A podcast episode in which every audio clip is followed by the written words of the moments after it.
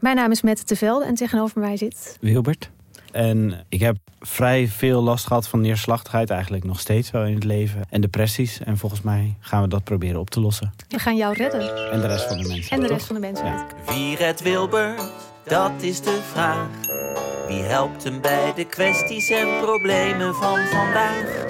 Luister naar Wie redt Wilbert? En de rest van de mensheid. Een podcast van de VPRO voor NPO Luister. Kijk, de Jordaan. Daar ben ik geboren en getogen.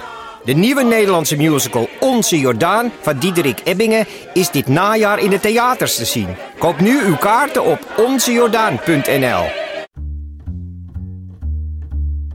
Hallo, dit is de wekelijkse podcast van de Groene Amsterdammer. Ik ben Kees van der Bos.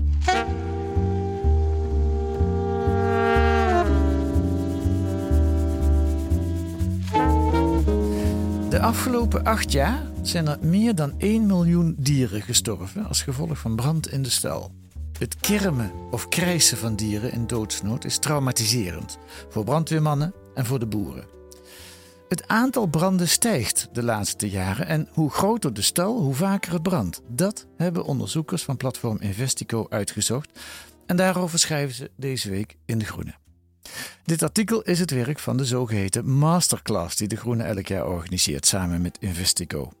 Aan tafel zitten 2 leden van die masterclass van dit jaar, Michelle Salomons en Felix Voogd. Welkom allebei. Dankjewel. Dankjewel. En de leraar zit er ook bij, Thomas Muns. Toch? Jij geeft de masterclass. Ja, ik geef de masterclass samen met de hoofdredacteur van Investico, Jeroen Trommelen. Michelle, hoe kom je in de masterclass? Hoe doe je dat? Solliciteren. In eerste instantie gewoon zoals je op een baan zou solliciteren. Je schrijft een brief, je stuurt wat voorbeelden mee van dingen die je hiervoor hebt gedaan. En dan word je soms uitgenodigd voor een gesprek, zoals Felix en ik. En toen mocht je komen. Ja. Bij jou dus ook, Felix. Ja zeker. En wat heb je gedaan om in die masterclass te mogen komen? Ik bedoel, wat stond er in je sollicitatiebrief? Nou, ik heb een best wel uitzonderlijke achtergrond eigenlijk. Geen journalistieke achtergrond per se. Ik heb filmacademie gedaan. Ik heb me daar wel altijd met documentaires bezig gehouden. En wilde eigenlijk hetzelfde doen, maar dan op papier. Uitgebreid onderzoek doen en verhalen vertellen. Binnen de filmwereld was dat al jouw ding? Ja, dat was al wel mijn ding. Dus zeg maar de non-fictie. En ik deed ook research voor projecten daar. Ja. Ja. En... dus dat heb ik ook geprobeerd over te brengen aan Thomas en Jeroen. Dat is gelukt. Ze hebben het geloofd in elk geval. Ja. En Michelle, jou ken ik nog. Jij liep bij de VPRO rond toen ik er ook nog rondliep. Ja. Bij de podcast Trace. Klopt, ja. Dat is jouw voorland of heb je nog andere dingen? Ja, ik ben eigenlijk voornamelijk researcher geweest bij de VPRO. En door Trace beseft dat onderzoeksjournalistiek me heel goed ligt, dat ik het heel leuk vind. Dus dat heb ik ook geprobeerd over te brengen naar Jeroen en Thomas toen ik solliciteerde. En het leuke is dat het nu niet alleen research is, maar je bent ook bezig met het eindproduct. Ja. Dat is natuurlijk wel extra leuk. Ja. Nou, dat mag er zijn. Stalbranden gaan we het zo over hebben. Eerst even naar Thomas. Hoe lang duurt zo'n masterclass, Thomas? Nou, de masterclass duurt 6 maanden in totaal. En dat is eigenlijk de duur van het hele researchen en schrijven. Vaak duurt het dan nog een aantal weken voordat het in de Groene Amsterdammer verschijnt. Dat is natuurlijk nog een klein redactieproces. En 5 dagen in de week? Nou, we zeggen altijd, het begint met ongeveer 3 dagen in de week vol tijd. En de intensiteit van het werk kan oplopen, zoals Felix en Michelle ook ervaren hebben. Want het is typisch voor de masterclass dat we altijd een groot onderwerp uitkiezen met elkaar. Het wordt ook helemaal niet door ons aangedragen. Dat is ook echt aan de groep van in totaal 5 jonge onderzoeksjournalisten om zelf tot een onderwerp te komen. En dan gaat dus ook soms een periode van 3 weken of soms zelfs een maand aan vooraf voordat we allerlei verschillende onderwerpen hebben afgegaan en zeggen van in dit geval die stalbranden. Dat is interessant genoeg. Daar zitten genoeg raadsels en genoeg zijpaden en interessante aspecten om dat met 5 man 6 maanden te onderzoeken.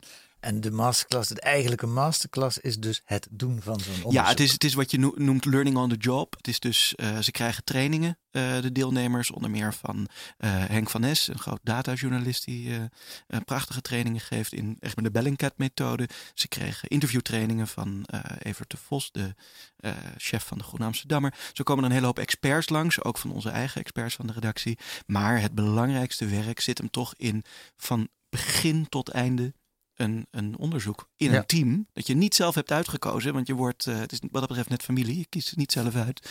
Maar je zit er wel hartstikke dicht bovenop. Ja. Zelf komen tot een long read in de Groene Amsterdammer. Nou, dat is gelukt. Wie heeft het aangedragen, de stalbranden? Van wie komt het? Geen van ons twee, komt van Adriaan. Die kwam daar eigenlijk mee. En toen zijn we daar 2 weken...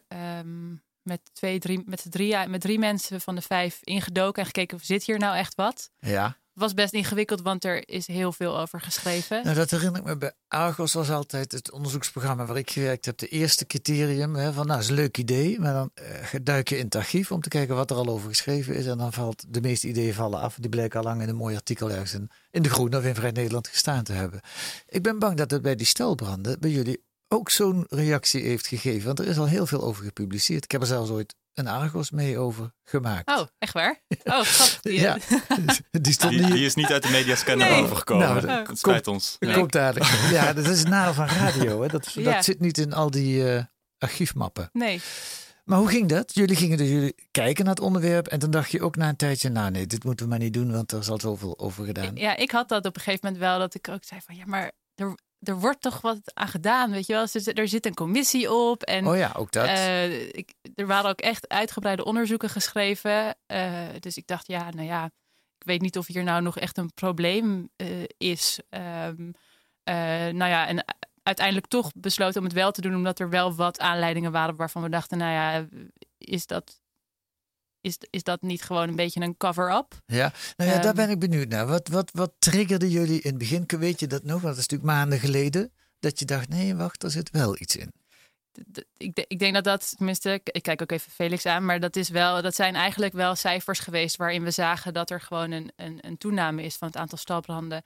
En dat wees ons gewoon op het feit dat er iets aan de hand is. Ja.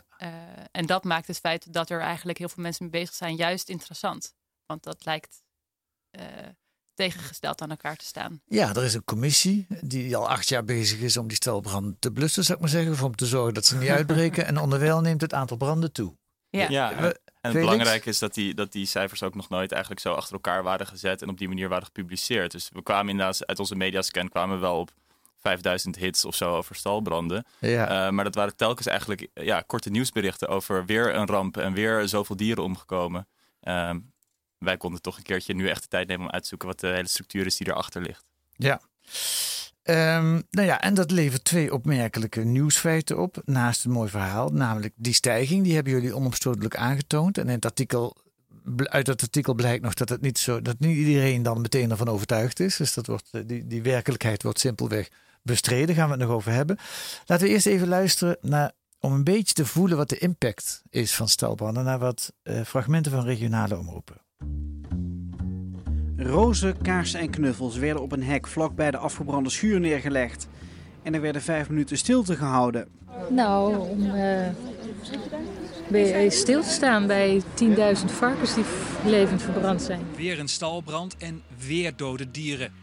100 varkens kwamen om in de vuurzee. Bij de brand is wel veel rook vrijgekomen. De brand is ook voor een gedeelte gesmoord. En dat betekent dat er erg veel rook in de stallen hing. En vermoedelijk dat ook de varkens het leven heeft gekost. Zijn gestikt? Ja, waarschijnlijk wel. Ja, met de boer gaat het niet goed. Hè? En het is niet voor niks dat ik voor de camera ben en niet de boer zelf. Die boer en zijn familie zijn gewoon kapot. Het is een drama voor dit gezin. Ook voor de dieren uiteraard. Het is gewoon een levenswerk wat compleet vernield is. Gisteren waren er ook nog wat varkens, die leefden nog. Als je bedenkt wat een leed dat is. En brandwonden zijn natuurlijk het meest pijnlijke wat er is. Ja, dat is afschuwelijk. Met de waken protesteerden ze tegen het lijden van de varkens. We willen stilstaan bij de dood van niet alleen deze 10.000 varkens en biggen nu weer, maar eigenlijk alle slachtoffers van stalbranden die toch in Nederland plaatsvinden. Afschuwelijk. Ik ga nou weer. Ik vind het zo erg.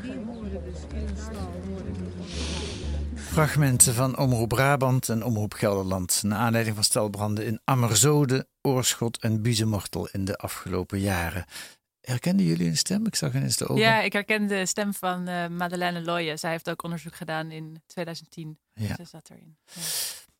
Wat opvalt, en nou ja, laat ik het aan jullie vragen. Wat is het meeste wat betreft emotie dan? Hè? Wat jullie getroffen heeft tijdens dit werk? Felix, ik kijk naar jou. Wat me het meest getroffen heeft, dat is denk ik toch wel het verhaal van de boer, de familie Bos, die ook centraal staat in ons verhaal. Ja, prachtig verhaal is dat. Dat gaan we niet helemaal vertellen, doen we net als in het artikel. Dus een soort detective die zich langzaam ontplooit. Boer Bos, ben jij daar geweest? Ja, ik ben daar samen geweest met Lotje van Dungen van onze masterclass. Ja. En zij heeft ook het contact gehad met alle boeren. We hebben heel veel boeren gesproken en zijn bij heel veel boeren ook langs geweest. Ja, die staan daar niet op te wachten, denk ik, als jullie komen. Nou ja, ging dus eigenlijk verrassend goed nog wel. Het was wel... Lotje wist blijkbaar goed over te brengen dat de intenties juist waren. En dat we ook de tijd hebben en dat we dus juist ook niet... dat korte nieuwsbericht met de shockfactor zijn, maar echt naar het grote verhaal kijken. Ja. Nou, vertel het beginverhaal. Wat was er bij Boer Bos in Koevoorde gebeurd? Bij Boer Bos, het verhaal. Zij zijn kalverhouders. Het is vader en zoon, samen een familiebedrijf. Is dat een melkveebedrijf? Of? Nee, kalveren is voor vleesproductie. Okay. Dus dat gaat vooral naar Duitsland en naar Italië. In Nederland wordt er nog niet zoveel gegeten. Zij hadden een gemiddeld groot bedrijf eigenlijk. Hebben dat nog steeds. Maar zijn getroffen door een grote stalbrand. Op een dag komt zo'n Teun de keuken binnen. Ja. Pap. Ja. We staan in de fik. Ja, de vader kwam naar buiten en zag Teun daar al staan. En zag de vlammen uit de schuur slaan. En dat is gewoon een traumatische ervaring geweest, denk ik. Ja. Wat heeft hij gedaan? Er was vuur bij zijn tractor. Er was vuur in de stal. Okay. Niet per se bij de tractor. De vlammen sloegen eigenlijk al uit het dak. Ja. En zij hebben geprobeerd nog een deur open te trekken met een tractor. Om op die manier nog een paar dieren te kunnen redden. Dat werkte eigenlijk niet. De dieren stonden binnen ook verstijfd van de schrik in hun hokken. En daar op een gegeven moment kwam de brandweer, er al vrij snel. De dierenarts was toevallig al onderweg, want die moest daar die dag zijn. En op zo'n moment zijn de dieren dan eigenlijk al ten dode opgeschreven. Zeker als er zoveel rook is. Verschrikkelijk detail is dat de haren in de luchtwegen van die dieren verschroeien. Dus ze hebben geen weerstand meer. Die gele oormerken die smelten in hun oren. Verschrikkelijk. Ja, het zijn heel lugubere details. Ja. En Boer Bos is er dan ook behoorlijk kapot van. Op het moment dat jij daar komt, of dat jij en Lotje daar kwamen... Ja. Had hij toen alweer nieuwe koeien? Was hij alweer bezig? Dat was wel toevallig op het moment dat wij er kwamen... was het echt precies op een dag na was het een jaar geleden... dat de brand er was geweest. En toen was net het eerste... koppel noem je dat, het eerste rondje kalveren was weer aangekomen. Mm-hmm. En die eerste dagen dat ze er zijn, dan loeien ze altijd nog heel erg hard. Dan moeten ze nog wennen aan hun omgeving. Dus we konden dat horen vanuit de keuken, bij wijze van spreken. En En hoe zit zo'n boer er dan bij? Het bijzondere vooral aan Albert Bos en deze familie was dat zij echt heel erg open erover spraken. En dus eigenlijk ook ons het hele verhaal gaven met alle details en daar ook heel erg door geëmotioneerd raakten. Dus we zaten daar eigenlijk met echt een familie in tranen aan tafel een jaar later. En ze konden er ook goed op... ze konden het goed vertellen wat voor impact het op hun had gehad. En daardoor had het ook wel een impact op ons, denk ik. Goed, we zoomen weer iets uit en gaan naar de cijfers. Michelle, ik ga even naar jou... 2 opmerkelijke cijfers. Iets wat jullie al vrij snel in het begin hadden, geloof ik, is het neemt toe. Dat is kwestie van turven. Ja. En neemt het toe in het aantal branden of in het aantal dieren? In welke opzicht neemt het toe? Aantal branden in totaal, maar we hebben ook echt gekeken naar het aantal branden met alleen slachtoffers. Dus met een dodelijke afloop, omdat dat de meest betrouwbare cijfers zijn. Die halen altijd wel het nieuws. Zijn er ook branden zonder dodelijke slachtoffers? Ja. Oké. Ja. En het aantal dierlijke slachtoffers stijgt ook. Dus we zagen eigenlijk op alle verschillende manieren hoe we naar die cijfers hebben gekeken, zagen we een toename, zagen we een stijging. Ja. En dat vond ik ook wel opmerkelijk, want meestal wordt dan gezegd, ja, het zijn oude stallen en zo, die branden. Nou, er zaten meerdere opmerkelijke dingen in. En één ding is, zo'n stal is eigenlijk een soort bom. Hè? Het is een wonder dat het niet veel vaker brandt. Als je ziet wat daar allemaal aan brandbare stoffen in die kanalen, luchtkanalen hangen. Ja, het is echt, het is iets geks natuurlijk, want het is best wel een simpel gebouw. Dus je zou denken, wat kan hier branden? Maar tegelijkertijd zitten er heel veel levende wezens in. En steeds meer natuurlijk. En hoe intensiever alles wordt, hoe brandbaarder die stal ook eigenlijk wordt. Want die mestputten worden dieper. Er komen steeds meer mestbanden in. En steeds meer lichten. Dus steeds meer elektriciteit en potentiële vonkjes. Ja. Het heeft ook... Ja, goed, ik weet niet in hoeveel detail ik nu moet treden. Maar ja, het zijn inderdaad gewoon bommen. En het ligt ook... Ik denk dat het... Want als we het hebben over dierlijke slachtoffers en die stijging... dat heeft ook te maken met dat er een gat zit in de regelgeving. Ja, dat weten die boeren altijd wel goed voor elkaar te krijgen. Ja. Dacht ik toen ik het las. Ja. Maar laten we even nog over iets anders praten. Want dat vond ik echt heel opmerkelijk ook. Hoe groter de stal, hoe meer brand. Ja. Wat zit daarachter? Wat zit daarachter? Je zou denken, nieuwere stallen die worden zo gebouwd dat er minder kans op brand is. Niemand zit er toch op te wachten? Jij zit enorm te gebaren naar mij. Dus... Gewoon uitleggen. Oh, nee. Vraag je naar een cijfer of vraag je naar waarom? Nee, naar waarom? Dat het cijfer, jullie hebben het uitgezocht. Ja.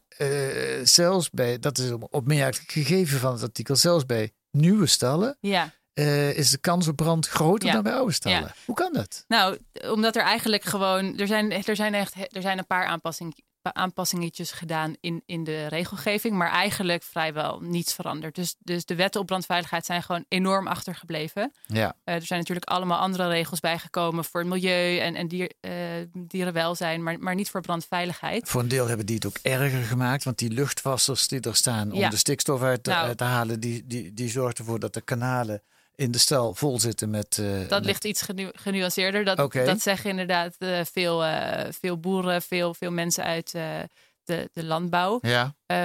Klopt dat niet? Nee, dat klopt niet. Okay. Het ligt niet per se aan de luchtwasser, het ligt aan de luchtkanalen. En die werden al gebruikt voordat die luchtwasser werd gebruikt. Aha. Dus het is niet... het ligt niet aan die luchtwasser aan zich. Nee. Maar terug naar het verhaal. Ja. Ondanks... dat ze nieuwere, grotere stallen bouwen, gaat het toch branden. Vaker nog dan bij oude stallen. Ja, want die regelgeving blijft dus achter. En ondertussen worden die stallen steeds groter. Dus wat ik net ook vertelde, die mestputten worden dieper. Want er zitten meer dieren in zo'n stal.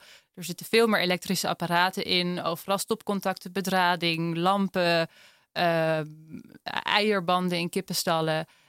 En als er dan iets misgaat, of als er bijvoorbeeld een tractor tegen de muur staat en daar ontstaat een vonkje, dan brandt die hele stal af.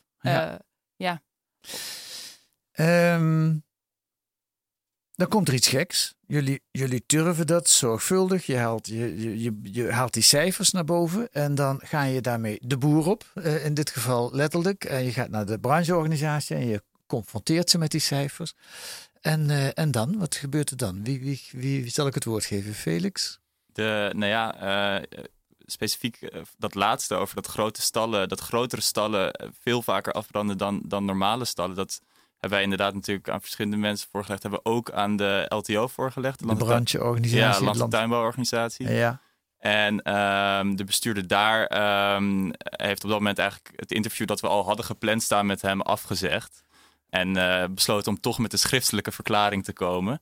op de bevindingen die we hem hadden toegestuurd. Hadden we misschien ook niet moeten doen, maar goed. Het beviel hem niet? Het beviel hem niet, nee. Hij was eigenlijk erg teleurgesteld in ons. Niet boos, maar teleurgesteld. Dat was een beetje de strekking van de brief. En dat komt omdat het... Nou ja, ik denk dat het komt doordat de resultaten niet passen bij het verhaal dat hij wil vertellen. Maar hij stelt vervolgens vraagtekens bij onze bevinding. Ja. Dat meegestallen inderdaad vaker afbranden. Gelukkig hebben we daarna verschillende onderzoekers, wetenschappers en ook het Verbond van Verzekeraars bereid gevonden om ook eventjes naar onze analyse te kijken en te bevestigen dat het wel degelijk klopt. Ja. Maar het is natuurlijk geen prettig verhaal voor mensen die juist voorstander zijn van een verdere schaalvergroting. Ja. Met name die verzekeraars zijn een beetje onverdachte bron in deze, want die hebben er helemaal alle belang bij om die branden tegen te houden, want zij moeten dokken als het gebeurt. Het is er zo erg, lees ik in jullie artikel, dat een aantal verzekeraars zich teruggetrokken hebben, omdat het geen winstgevende branche meer is. Het brandt te vaak. Ja, de verzekeringsadviseurs noemen het een onverzekerbare branche inmiddels. Ja. En dat laat ze ook wel zien dat het is niet alleen erg qua dierenleed, het is niet dat we nu meer geven om het leven van dieren, maar er is echt iets aan de hand, er gaat echt iets fout. Ja. Maar gelukkig hebben we een commissie die al sinds 2012 bezig is om dit probleem aan te pakken. Waarom werkt dat niet, Michelle? Ja, waarom werkt dat niet? Nou, omdat er zoveel verschillende partijen aan tafel zitten volgens mij, waardoor het een soort van... Zelfs een compromis is geen goed compromis. Je hebt een boerenbelangenorganisatie tegenover de dierenbescherming. De dierenbescherming zit er ook bij. Die zit er ook in, ja. En Felix en ik zijn samen bij al die verschillende partijen langs geweest. En merkte eigenlijk een soort van algehele... een gevoel onder die partijen van... laten we het gewoon maar accepteren. En dat was een hele gekke constatering voor ons. Omdat we dachten, maar jullie zeggen dat jullie dit willen oplossen. Jullie zeggen dat jullie het aantal branden en slachtoffers naar beneden willen brengen. En ondertussen is er meer een gevoel van... weet je, waarom kunnen we hier niet gewoon mee leven als samenleving... dat er zoveel dieren omkomen? En waarom komen ze tot deze houding? Ik denk omdat het is moeilijk op te lossen, het probleem. Want je moet of iets veranderen aan het hele systeem van de agrarische sector... of je moet echt hele drastische maatregelen nemen voor...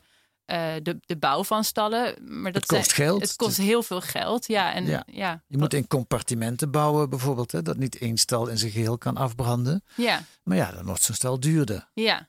Ja. Maar goed, als je geen branden wil, als je bij de dierenbescherming werkt... dan denk je, daar pleit ik voor. Dat zou je denken, ja. En dat verbaast ons echt wel dat we gewoon merkten bij de dierenbescherming... dat ze vinden het heel belangrijk om aan tafel te blijven zitten. Maar daardoor merkten we ook wel dat ze gewoon niet met hun vuist op tafel slaan...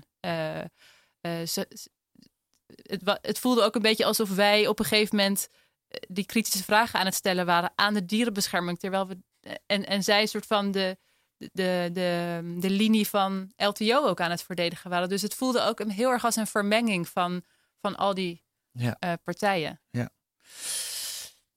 Wat me ook opviel in jullie artikel is dat heel veel... vooroordelen, ik heb er zelf ook al enkele geuit die je hebt. Dus je denkt, waar komt het door? Knaagdieren bijvoorbeeld, wordt ook vaak gezegd. Hè? Die knagen dan elektrische leidingen door. Het staat zelfs in het regeerakkoord dat daar iets aan gedaan moet worden. Maar dat is helemaal niet de oorzaak. Hè? Tenminste, uit de branden die onderzocht zijn en waar de oorzaak van bekend is, is geen één knaagdier bij. Ja, ik vond dat echt heftig dat het zelfs in het regeerakkoord staat. Ik vind dat nog steeds zo ongelooflijk. Ja. Dat er een soort van buzz is gecreëerd rondom knaagdieren... waardoor iedereen dat ook, zelfs de knaagdier, hoe heet het centrum? Het kennis- en adviescentrum dierplagen. Oh ja, die zelfs zeggen van 25% van de stalbranden komt door knaagdieren. En als we ze dan vragen van, oké, maar weet je wel, waar baseer je dat op? Dan hebben ze geen één voorbeeld voor ons. En het blijkt gewoon onzin te zijn, toch? Nou ja, niks wijst in elk geval op dat het wel zo is. Nee. Ja. En het laat zien dat stalbranden gebruikt worden, ook eigenlijk voor een deel door de agrarische sector zelf. Dat is eigenlijk hetzelfde verhaal als met de luchtwassers, waar het dus eigenlijk veel meer gaat om de luchtkanalen. Hetzelfde is met die knaagdieren. Telkens worden juist de luchtwassers en de knaagdieren aangewezen. En dat is natuurlijk ook een verhaal dat juist wel goed uitkomt voor de belanghebbenden. Zeg maar. Ja, dan hoef je niks te doen aan de intensieve veehouderij bijvoorbeeld. Nee. En dan kan je zelfs nog meer je gang gaan. Ja. Gaan we terug naar Albert Bos. We gaan het gewoon verklappen, het eind van het verhaal. Er komt een onderzoeker van de verzekering een dag na de brand... of op het eind van de dag dat het gebrand heeft. En die gaat kijken waardoor zou deze brand ontstaan zijn. Ja. Felix en toen? Ja, wij waren zo'n beetje halverwege ons interview toen we toch maar moesten vragen van wat was nou uiteindelijk echt de oorzaak van die stalbrand? En toen was het eventjes stil. Ja, het was toch wel een menselijke fout, dat moeten we wel zeggen. En toen bleek dus dat inderdaad die dag, of de dag na de brand was dat volgens mij, dat de brandonderzoeker die zoon apart had genomen en hem toch nog een keer had gevraagd van, jij was er als eerste bij de brand. Wat is er nou eigenlijk echt gebeurd? En na eerst nog proberen een ander verhaal op te hangen, heeft de zoon toch maar verteld dat hij, toen hij daar aankwam in de stal na de lunch, dat hij daar een rat zag. En dat hij die rat had willen wegjagen door een rotje af te steken. En dat rotje heeft hij in een hoek van de stal gegooid. En daarvan is een vonkje precies in de mestput terechtgekomen. Waardoor de vlammen uit de mestput omhoog sloegen. En het isolatiemateriaal, het extreem brandbare isolatiemateriaal raakte. En hij vertelde ons dat hij zich omdraaide en naar de brandblusser liep, die daar dan toevallig wel stond. Maar hij was al terug en eigenlijk de hele stal stond al in lichterlaaien. Zo snel gaat dat. En dat heeft hij in eerste instantie niet aan zijn vader verteld. Want het is natuurlijk een heel vervelend verhaal om te vertellen. Maar die brandonderzoeker die heeft dat rotje, dat restant van dat rotje, heeft hij gevonden. En op die manier dus de jongen toch al een soort van aangespoord om het toch ook aan zijn vader te vertellen. En dat was wel het mooie, dat de vader ook tijdens het interview zei van, ik ben zo blij dat rotje is gevonden en dat hij het heeft moeten vertellen. Want hij zag zijn zoon eigenlijk die dag al wegtrekken en wist niet zo goed waar dat nou mee te maken had. En hij was zo blij dat hij het niet nu nog steeds aan het opkroppen zou zijn en dat hij er nu, dat hij er vooruit kan komen. Ja. Heel indirect zou je kunnen zeggen, toch nog een knaagdier geweest. Maar ja, daar hebben we ook wel grappen over gemaakt, ja. Maar het is natuurlijk een dramatisch verhaal. Ja, het is dramatisch en traumatisch voor die familie geweest. Ja. En. Dank jullie wel. Dank voor dit artikel ook. Ik kijk nog even naar Thomas. Volgend jaar weer een masterclass, Thomas? Volgend jaar weer een masterclass. Weer over stalbranden, denk je? Nee, dit keer over andere dingen. Nee, wij zullen in mei zullen de Groene Amsterdammer en Investico weer vacatures uitzetten. En als alles naar wens verloopt, dan zal in september volgend jaar, of dit jaar eigenlijk nog, zal in september de nieuwe masterclass van start gaan. Oké, als mensen dit horen en ze willen zich aanmelden, dan zou ik zeggen, hou vooral de sites en sociale media van de Groene Amsterdammer en platform Investico in de gaten. Dan komt het vanzelf langs. Het staat ook altijd op de advertentiepagina van de Groene. Als je meer van analoog bent. En je kunt ook mede naar podcast.groene.nl en dan zorgen wij dat het verder geleid wordt. Thomas Muns, dankjewel. Felix Voogd, Michelle Salomons, ook dankjewel. Laten we even noemen wie er nog meer meegewerkt hebben. Adriaan Estrada, Spaanse naam, Tan Tunali, Lotje van Dungen. Onder begeleiding dus van Jeroen Trommelen, hoofdredacteur van Investigo, en Thomas Muns. Hoe gaat het verder met jullie, Felix en Michelle? Nu ben je sta je op straat, of niet? Ja. Hey, nee, we gaan het daar vrijdag over hebben. Wat is worden jullie freelance onderzoeksjournalisten? Wat is de ambitie? Dat is het idee, ja. Mijn ambitie is zeker om door te gaan, hiermee. Ja. We gaan nog meer van jullie horen. Laten we het daarop houden. Tot de volgende keer.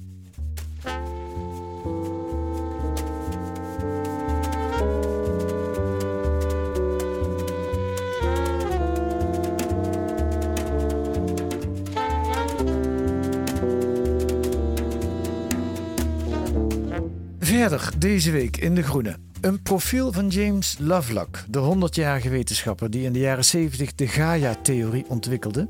Volgens mij een van de eerste milieuactivisten was die kernenergie omarmde. En nog steeds niet op zijn lauweren rust, te lezen in De Groene. En een achtergrondreportage over de restitutie van koloniale roofkunst. Dat is moeilijker dan het op het eerste gezicht lijkt.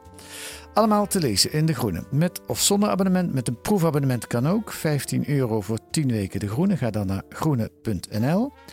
Volgende week zijn wij er weer met analyses en achtergronden bij het nieuws in deze podcast van de Groene Amsterdammer. Deze week werd die gemaakt door Daan Stoop en Kees van der Bos. En de muziek is de Tune for N van Paul van Kemenade.